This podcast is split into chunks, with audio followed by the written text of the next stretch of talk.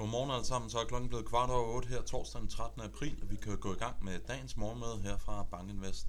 Først og fremmest så laver jeg lige reklame igen igen for Jakob Rubæk Holm, som kommer på i morgen, og han skal snakke omkring kunstig intelligens efter det her traditionelle indlæg eller start på morgenmødet, som jeg kommer til at køre.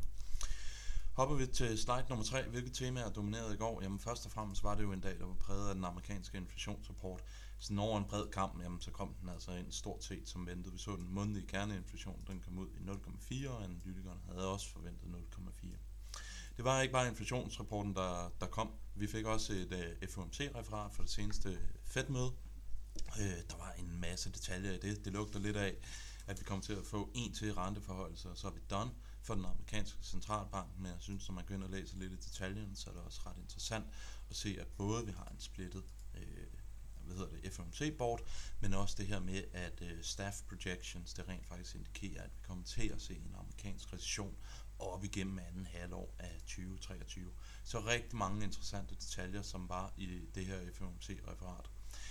Dagen, jamen det bød altså på lidt volatile markeder, vil jeg sige. Da inflationsrapporten kom ud, jamen, så steg vi en procents penge. Så lå vi så fadet over dagen og var lidt volatile over F O M C-referatet.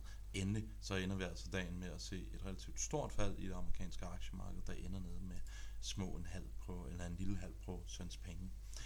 Jeg synes, det der også er værd at bemærke, det er, at dykker du lidt ned under overfladen på de amerikanske aktiemarkeder, så ser det altså ikke lige så positivt ud, som man ville have troet, hvis man bare havde set på headline-indekserne, som stort set er tilbage på uh, year-to-day highs. For under overfladen, der ligger vi altså stadigvæk og ser en relativt kraftig defensiv outperformance af de cykliske aktier, og faktisk, jeg kommer også lidt tilbage til det senere hen, jamen så ligger defensive aktier faktisk og outperformer cykliske aktier mere, end hvad det gjorde, da bankkrisen var på sit aller værste op igennem medio marts måned.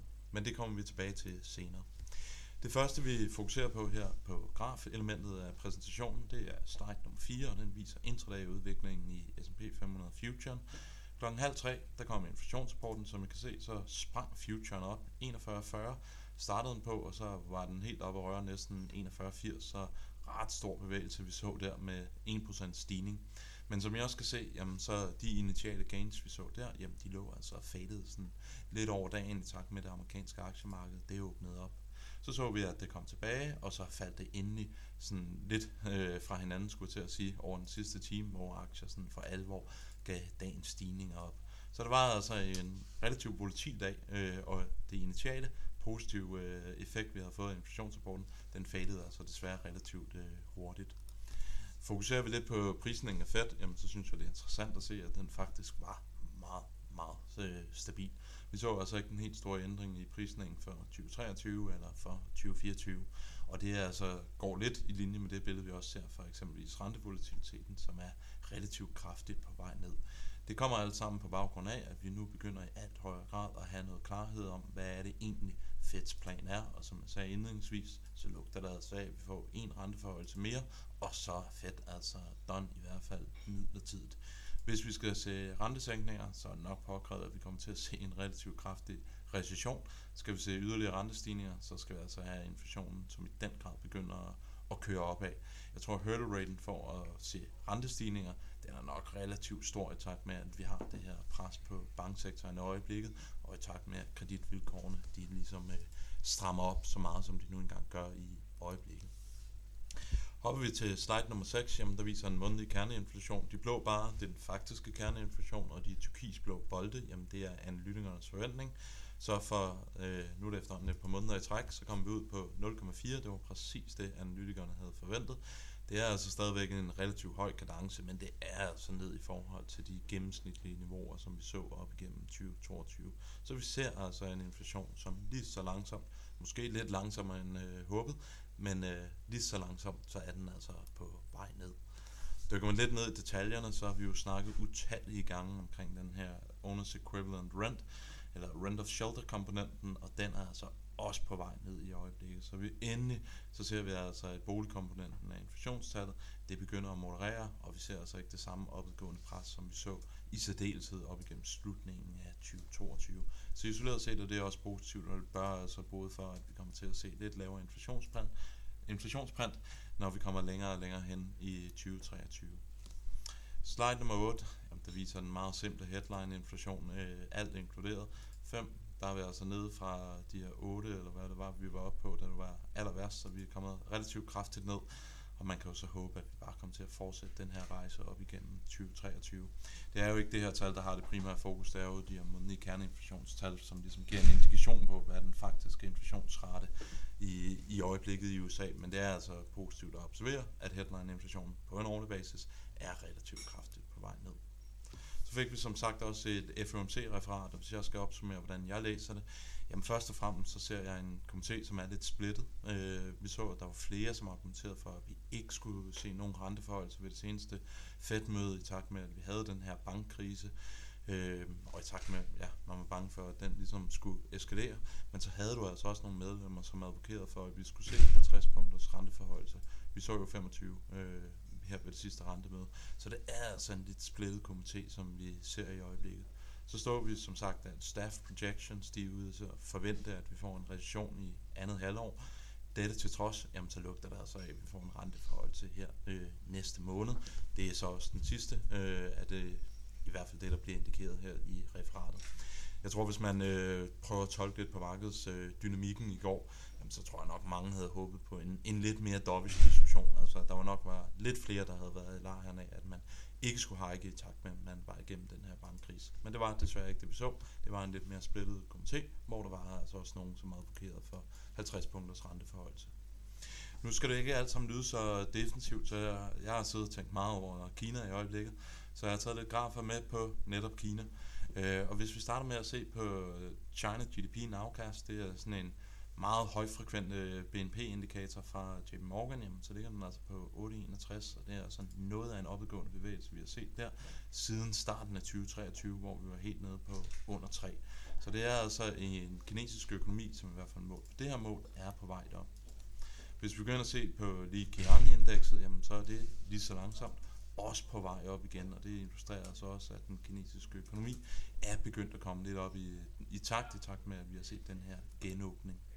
Og ser vi på forbrugeren, jamen, så kan vi se på den kinesiske forbrugertillid, den har jo været på ekstremt lave niveauer, i takt med, at vi havde den her nedlukning op over tyve toogtyve af den kinesiske økonomi, men nu er den altså lige så langsomt begyndt at, at kravle op igen. Så vi ser altså, om end det er fra lave niveauer, en spirende optimisme hos den kinesiske forbruger.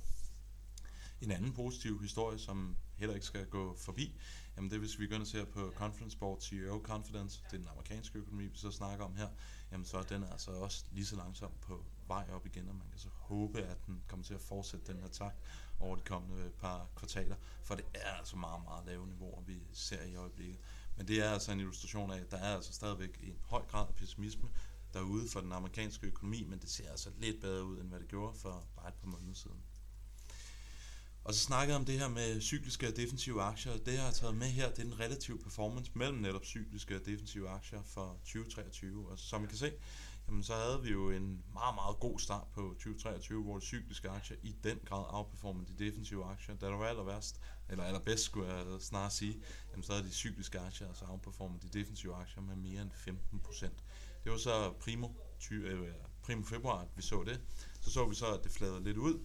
Øh, og så kom bankkrisen, hvor de defensive aktier de begyndte at outperforme de cykliske aktier over ultimo øh, marts måned. Jamen, så kom de cykliske aktier tilbage igen, men det vi så har set her over april, det er en meget, meget kraftig defensiv øh, outperformance, og det betyder altså, at de defensive aktier, de ligger altså med den samme relative performance til de cykliske aktier, som da det var aller værst under bankkrisen. Så det er altså lidt en illustration på, at under overfladen, så er folk altså ikke helt så optimistiske, optimistiske omkring den amerikanske økonomi, som man ellers ville have troet, hvis man bare havde set på de isolerede øh, headline-indeks, eller headline-aktieindekser, som jo, som sagt, ligger på rigtig, rigtig fine niveauer i øjeblikket.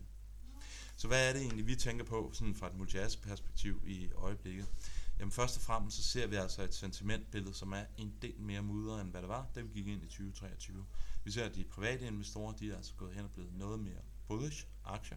Vi ser, at de de, eller institutionelle investorer, de er stadigvæk lidt mere defensive. Men det er altså som sagt lidt mere mudret i takt med, at vi begynder at se nogle investorgrupper, som faktisk er gået hen og næsten blevet bullish på aktier. Så tænker vi også meget over den her regnskabssæson, som vi går ind i. Der er jo ingen tvivl om, at vi har en ret lav hurdle rate for regnskaberne i den her regnskabssæson. I takt med indtjeningsestimaterne er kommet så langt ned for tyve treogtyve som helhed, jamen så ligger analytikerne faktisk og forventer, at vi ser negativ indtjeningsvækst for de amerikanske selskaber. Så forhåbentlig, hvis man er bullish anlagt, så kan man se nogle positive overraskelser over de kommende par uger af den amerikanske regnskabssæson. Og så er der altså lidt et kapløb i, mod tiden i øjeblikket i form af den her positive makrohistorie, vi får ud af Kina. Den skulle meget, meget gerne begynde at materialisere sig i den europæiske og den amerikanske økonomi. Hvis den ikke gør det, jamen så ligger det her øh, høje renteniveau altså og slider lidt på den amerikanske økonomi. Og det betyder altså, som sagt, hvis den kinesiske historie ikke begynder at sprede sig i sådan en lidt mere global kontekst, så øges recessionssandsynligheden alt andet lige øh, i øjeblikket. Positionering, det synes altså stadigvæk meget defensivt, og jeg kommer faktisk tilbage til det på den næste graf. Men ser man eksempelvis på hedgefonds positioneringer i S and P five hundrede futures, jamen så ligger de altså stadigvæk rigtig, rigtig kort det amerikanske aktiemarked. Så fortsætter vi op, jamen så synes jeg altså stadigvæk, der er potentiale for, at vi kan se et short squeeze. Og endelig, så om end makro, det er i bedring i øjeblikket, så er det altså så svagt eller så lave niveauer, at det ikke kan stå alene. Så begynder det her sentimentbillede at blive endnu mere bullish, jamen så tror jeg altså, man skal begynde at være lidt varsom på sin allokeringsrisikofyldte aktiver, i takt med, at vi har et så skrøbeligt makrobillede, som vi har i øjeblikket. Og endelig, den sidste graf, her slide nummer seksten, det viser net, eller det viser short-positionerne for hedgefonde i U S A i S and P five hundrede, indekset, der kan vi altså se, at de er på et relativt højt niveau. Øh, ikke bare i forhold til de niveauer, vi så op gennem tyve toogtyve, men også de niveauer, vi har set siden to tusind og seksten. Så vi ser altså, at der er rigtig mange hedgefonde i øjeblikket, som spiller på, at aktier de skal falde. Markederne her for morgenstunden, hvad kommer man til at have fokus på? Producentpriser for U S A, så får vi jo som altid på en torsdag, initial jobless claims, så er det nok lidt stillhed for regnskaberne, som kommer ud i morgen, og endelig, jamen, så er amerikanske aktiefutures her for morgenstunden altså i plus. Med disse ord, så ønsker jeg alle sammen en rigtig, rigtig god dag, og vi høres ved i morgen.